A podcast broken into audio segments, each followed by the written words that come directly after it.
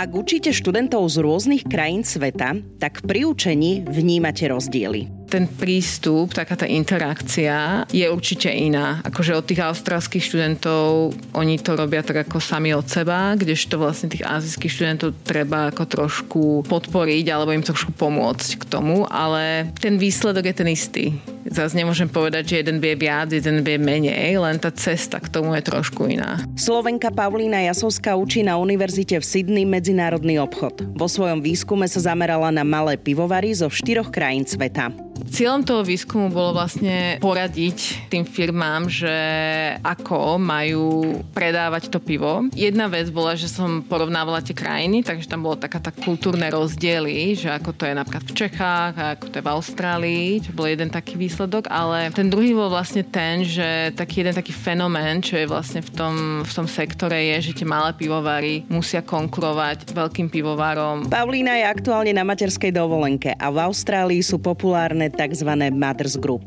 Keď žena vlastne porodí, tak ide vlastne na kontrolu k tomu vlastne nejakému obvodnému lekárovi a tam vlastne oni majú register žien, ktoré porodili v tom obvode, v tom čase a vytvoria takú skupinu, čo sa volá Mothers Group. Vlastne tie matky sa stretávajú každý týždeň alebo, alebo každé dva týždne. Predstavujem vám Slovenku Pavlínu Jasovskú, ktorá učí medzinárodný obchod na univerzite v Sydney. Teraz je na materskej dovolenke. Ja som Oli Čupinková a pozdravujem z Austrálie, kde som strávila nádherný mesiac a stretla kopec úžasných Slovákov a Slovenky v zahraničí. Stále som v Austrálii, som v Sydney a dnes sa stretávam s Pavlínou Jasovskou. Pavlína, čau. Ahoj. Pozadí máme ešte malú Elenu, ktorá tiež všetkých zdraví a hrá sa. Malé baby, koľko má Elena? šesť mesiacov. Pokojne počkáme a budeme nahrávať aj s tebou. Ahoj.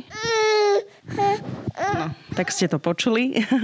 Pavlína, ja som dostala na teba tip od tvojho brata Michala, že teda žiješ už desať rokov v Austrálii. Prečo si ty prišla do Austrálie? Tak asi vtedy, v tom, v tom čase, desať rokov dozadu, už je toľko času, a sme chceli ísť do zahraničia a chceli sme ísť do nejakej anglicky hovoriacej krajiny a tým sme mali už za sebou nejakú skúsenosť, boli sme v Indii, v Indonézii, tak Austrália bola trochu taká väčšia challenge pre nás, tak sme sa začali uchádzať o tie skilled migration víza. Čo to znamená? To znamená, že víza sú udelené na, na základe nejakej skill alebo nejakého povolania, ktoré vlastne nedostatkuje v Austrálii. Človek dostane body, čo sú napríklad univerzitné vzdelanie, jazyk, nejaký jazykový test, vek, čím mladší, tým lepšie a tak, takže vlastne takto človek dostane body a keď vlastne dosiahne nejakú tú hranicu, tak vlastne mu víza budú udelené. Ty si išla teda vlastne s priateľom a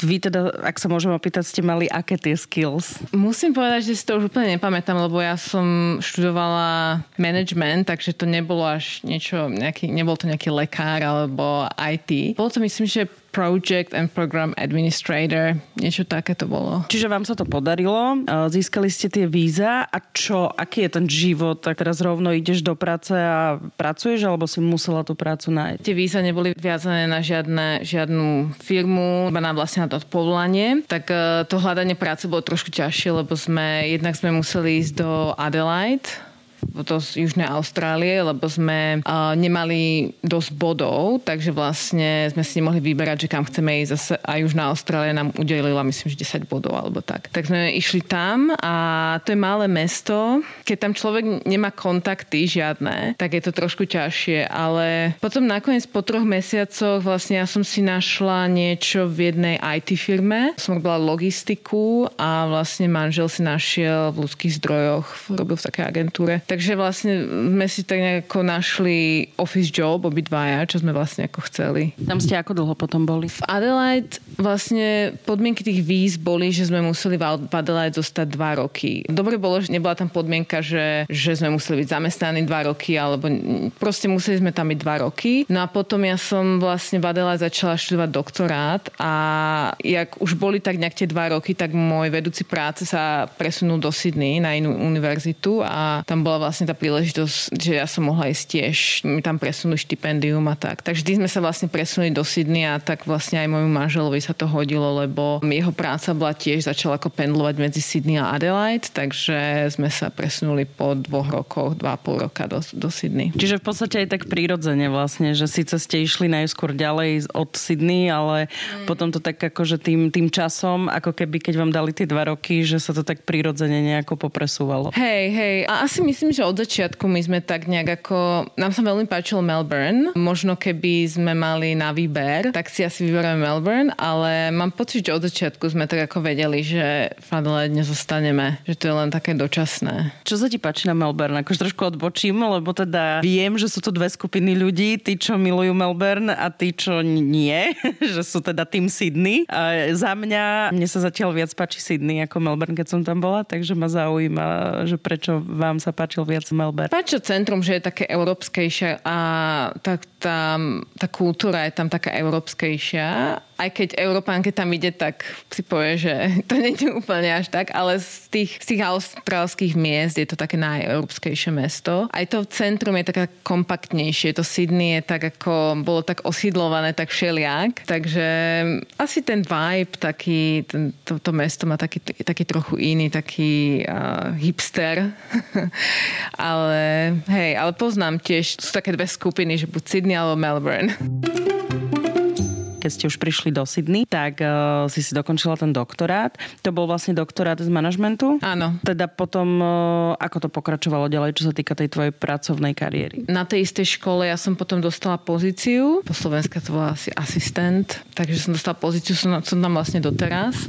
Momentálne som na materskej, takže, uh, takže nepracujem. Ale vlastne od začiatku, čo sme v Sydney, som na tej jednej univerzite najprv ako študent a som robila nejaké cvičenia a tak, som učila a potom som dostala takú trvalú pozíciu tam. Aká je to univerzita?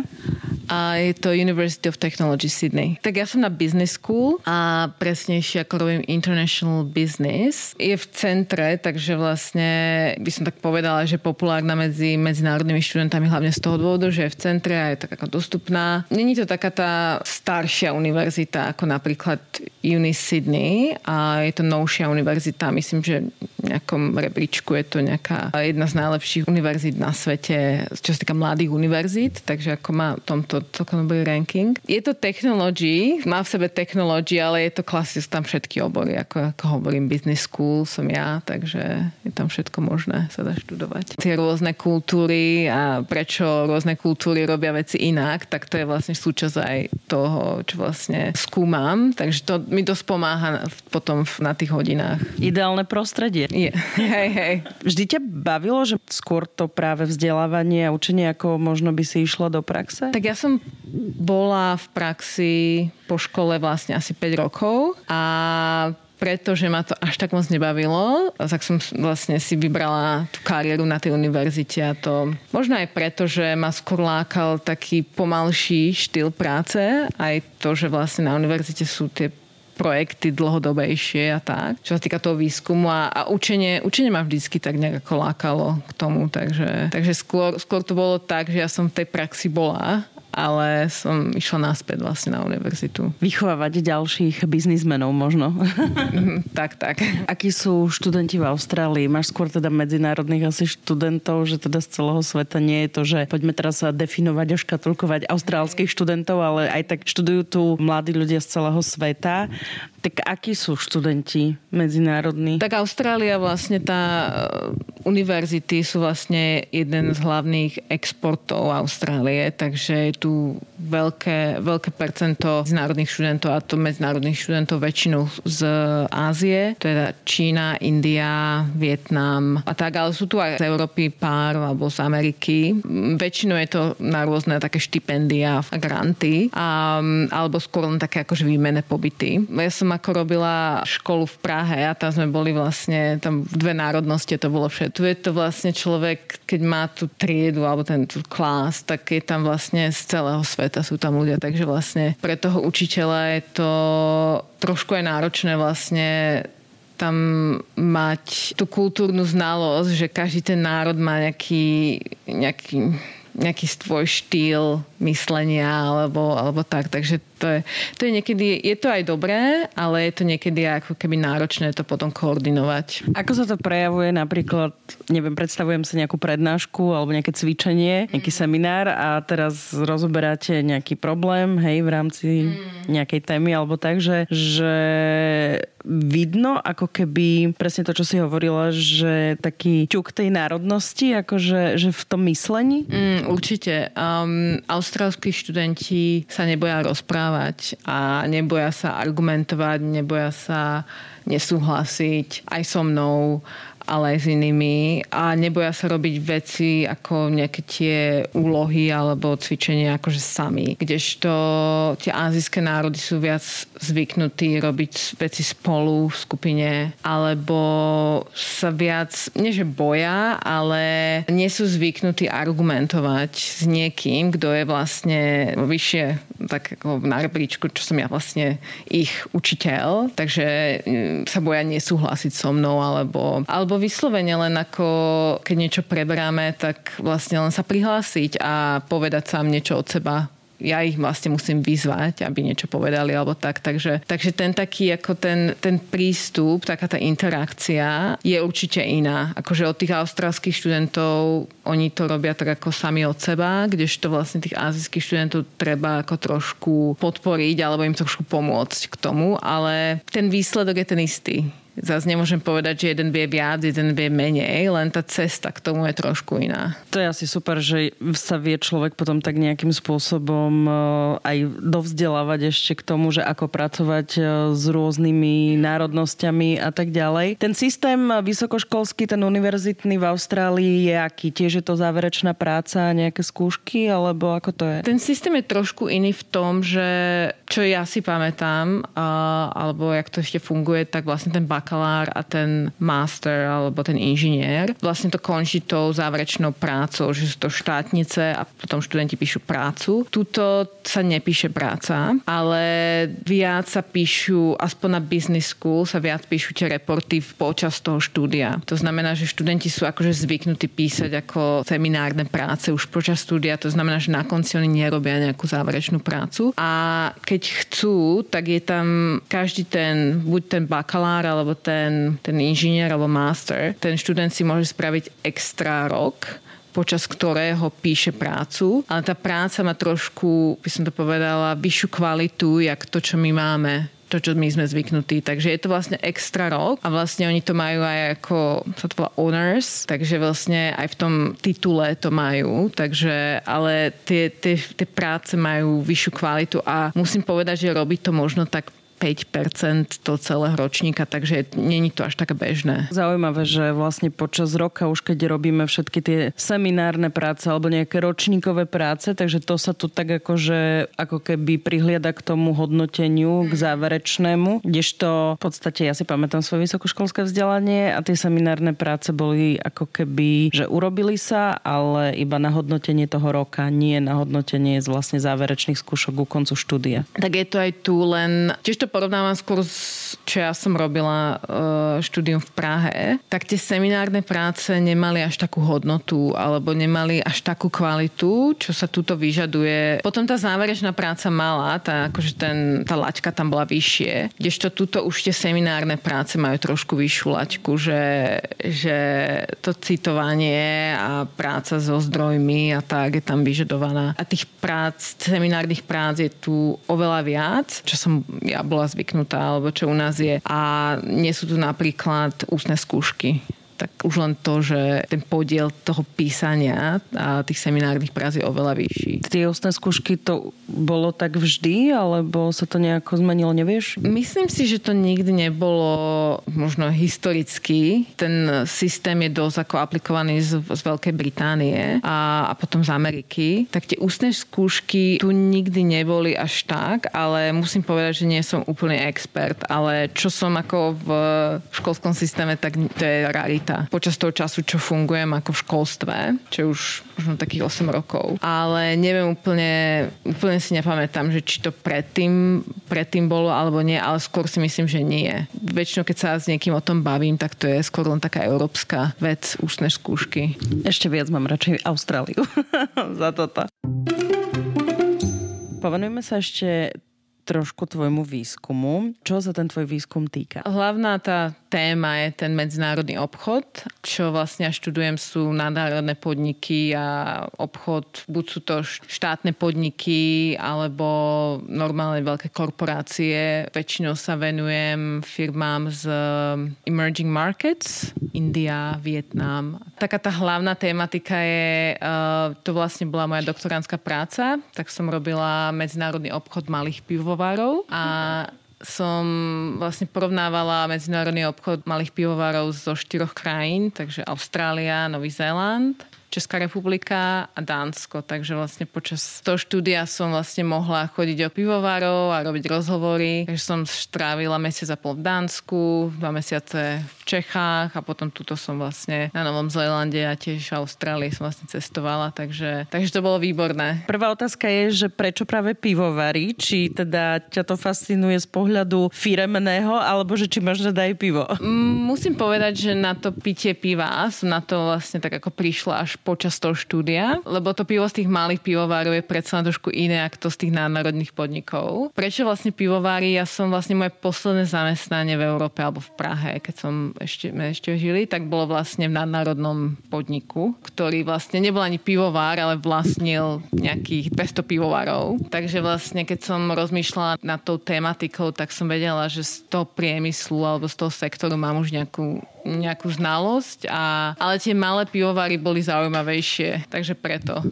No a teraz tá druhá otázka, že na čo si prišla v tom výskume, že, že čo bolo cieľom toho výskumu? Cieľom toho výskumu bolo vlastne porovnať alebo dať nejakú, poradiť uh, nejak tým firmám, že ako majú predávať to pivo. Jedna vec bola, že som porovnávala tie krajiny, takže tam bolo taká tá kultúrne rozdiely, že ako to je napríklad v Čechách a ako to je v Austrálii, čo bol jeden taký výsledok, ale ten druhý bol vlastne ten, že taký jeden taký fenomén, čo je vlastne v tom, v tom sektore je, že tie malé pivovary musia konkurovať veľkým pivovarom v tom, že veľké pivovary tiež sa snažia predávať pivo, ktoré vyzerá ako to pivo z malých pivovarov, alebo ho nazvu craft, alebo ho nazvu ručne robené, alebo, alebo tak. Takže tie malé pivovary vlastne s tým, s tým svojím malým rozpočtom vlastne musia konkurovať tým nadnárodným podnikom, ktoré vyrábajú veľmi podobný produkt, a ako to vlastne robia v zahraničí a jak vlastne vytvárajú tú,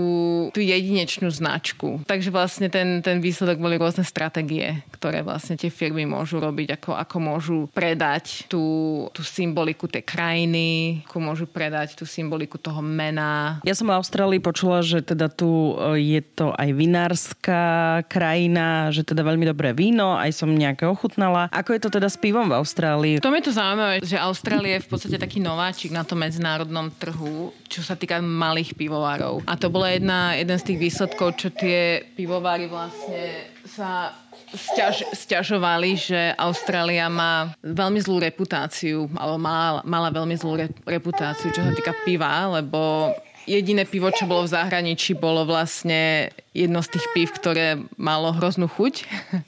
Foster's. A, a tie malé pivovary vlastne museli, sa snažili tú reputáciu, to priemyslu vlastne zmeniť. Ale napríklad české pivovári vôbec takýto problém nemali. Tie vlastne mali už reputáciu vytvorenú Budvarom a, a Plzňou a tak, takže tie sa vlastne viezli na tej vlne a vlastne to vytváranie toho svojho mena a predávanie toho, tých produktov bolo zase úplne iné z tohto pohľadu, pretože tie už ako išli na tej vlne tej, toho, že Česko je vlastne pivárska zem. Je to publikované v akademickom časopise a potom vlastne vyšiel ešte taký kratší článok, ktorý je zase napísaný trošku nevedecky, a ten bol vlastne publikovaný v časopise iba v Austrálii, ale v, v takom online časopise pre pivárov. Ten, tento výskum si ukončila. Čo budeš skúmať ďalej? Tak stále zostávam v priemysle, v tomto, v pivovárskom. Momentálne sa za, zaoberám len Austráliou, ale trošku sme prešli aj na iný sektor, takže teraz robíme liehovary, bo to je taký ďalší zase nový trend, craft liehovary. A sa zameriavame tiež ako na medzinárodný obchod, ale viac špecificky, ako vlastne liehovári sa snažia predať tú značku tej krajiny alebo toho miesta, kde ten liehovár je situovaný. Príbeh? Príbeh, hej. Si na materskej teraz. Ako dlho trvá v Austrálii materská? Neplatená, keď to bereme tak, že nakoľko človek môže odísť, aby mu podržali robotu, tak myslím, že zo zákona musí ten zamestnávateľ podržať to miesto dva roky. Platené, tak to už je trošku horšie asi, jak u nás. Od štátu človek môže dostať, myslím, že päť mesiacov minimálnej mzdy a potom zamestnávateľ, čo nie vždycky, a môže potom ešte prispieť ďalších päť mesiacov, fakt záleží. Väčšinou, čo poznám, tak väčšinou ten zamestnávateľ zaplatí tak ešte päť mesiacov plnej mzdy na vrch. Takže záleží, záleží. Není to, není to jak u nás, že ten vlastne štát sa postará o celú matersku, takže je to taká kombinácia. Aká je materská v Austrálii? Aká je materská v Sydney? Ako si to užívaš, neužívaš? Tak je to super, lebo je tu veľa takých ako child-friendly.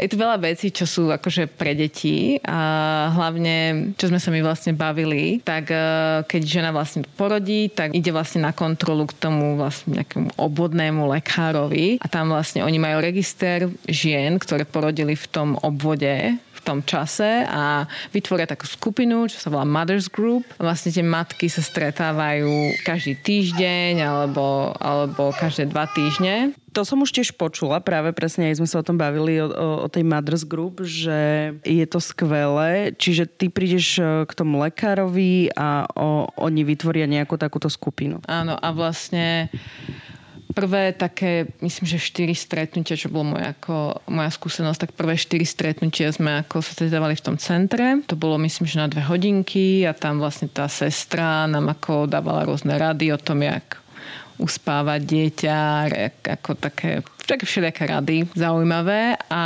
potom vlastne po tých štyroch týždňoch vlastne sme to začali organizovať sami a väčšinou je to, čo som počula aj iné kamarátky, tak väčšinou tak raz do týždňa sa tie mamičky stretnú, nejaké kaviarni, alebo potom neskôr, keď už sa tie deti väčšie, tak na ihrisku. A alebo na pláži.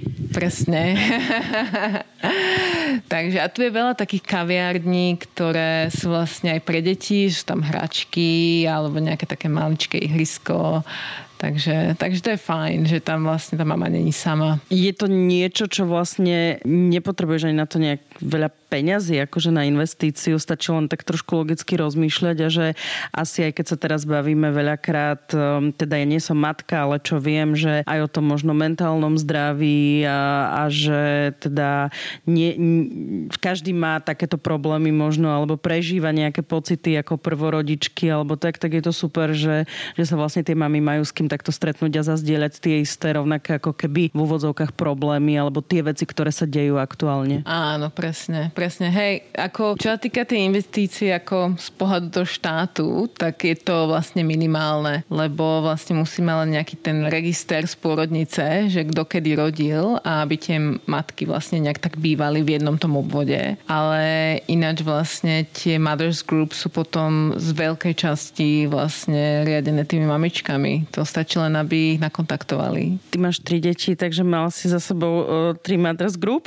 A nie, ja som išla do Mothers Group len pri tom prvom, lebo vlastne je to také nepísané pravidlo, že pri tom prvom vlastne tá mama ide skoro až tak, nie že povinne, ale je to také ako bežné. Pri tom druhom a treťom je to už, alebo pri, pri tom druhom a plus, to skôr tak, že keby tá mamička tak akože chcela, tak si môže ako vypýtať, alebo sa spýtať, že či môže ako do nejaké Mothers Group, ale už to nie je úplne také automatické. Ale poznám, aj v mojej Mothers Group vlastne boli mamičky dve, ktoré už mali deti. A to sú väčšinou prípady, kedy napríklad mama žije v zahraničí a potom sa vráti a nikoho nepozná, alebo skôr také ako prípady. Chápem. Alebo možno nové prostredie a, a tak ďalej. Rozumiem. Ty si aj hovorila, že je tu veľa takých tých kaviarní, ktoré sú prispôsobené, alebo teda tiež som bola no, s jednou kamoškou, ktorá žije tuto v Austrálii. Tiež sme boli na ihrisku, v parku, na pláži. Najväčšia zábava piesok a voda, samozrejme. Cítiš to tak, že naozaj bývať v meste, ktoré má teda oceán, vodu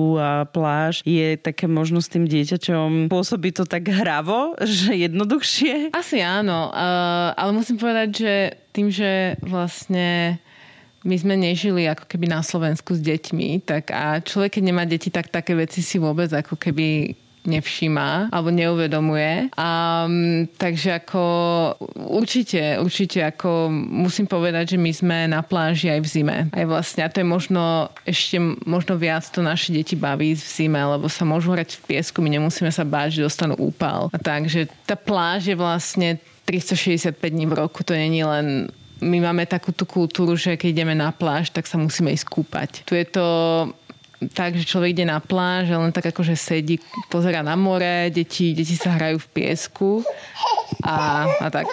Čo je tvoja najobľúbenejšia aktivita na tej pláži, keď si teraz povedala, že celoročný je ten život na pláži? Myslím, že len tak akože sa prechádzať po pláži. Ono záleží, že kde, lebo to je predsa len tie mestské pláže. Niekedy nie je to, keď je také leto a fakt je tá pláž je napumpovaná ľuďmi, tak to nie je až také relaxujúce, hlavne taká Bondi, Bondi a Manly, tak tam ako... Ale, ale je, je, je to fajn, len tak sa prejsť, dať si kávičku a pozerať na more, počúvať vlny, lebo tu tu ako tá, tá voda je fakt divoká, takže ako ja sama musím povedať, ja úplne v oceáne neplávam, lebo tie vodné víry a všetky tie veci, tak pozerať na surfistov ma baví.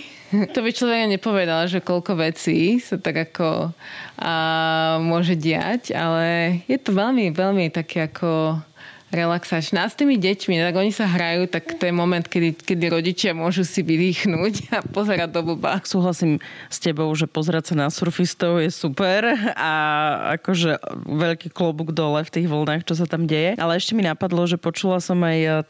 To nám hovorila kamoška na Sunshine Coast, že, že funguje tiež nejaká taká škôlka pre deti, že môžu sa akože učiť, uh, ako fungovať s tou vodou, ako s tým oceánom a, a tak ďalej. Áno, neviem, jak sa volá na Sunshine Coast, možno takisto. V Sydney to sa to volá Nippers. Um, asi to vlastne je to taká záchranárska škola, Baywatch, možno, jak poznáme, takých mladých záchranárov a je to, je to strašne fajn, lebo v Austrálii ako byť, byť dobrý plavec je fakt ako otázka, doslova otázka života a smrti. Je to tak ako hrozne povedané, ale je to, je to veľmi dôležité vedieť plávať v Austrálii. A vedieť plávať, uh, napríklad ja som si vždycky myslela, že viem dobre plávať, ale na austrálskej pomery neviem dobre plávať, lebo neviem vo vlnách. Určite by som nevedela sa nejak tých, v tých vodných víroch nejak tak ako zachrániť sa.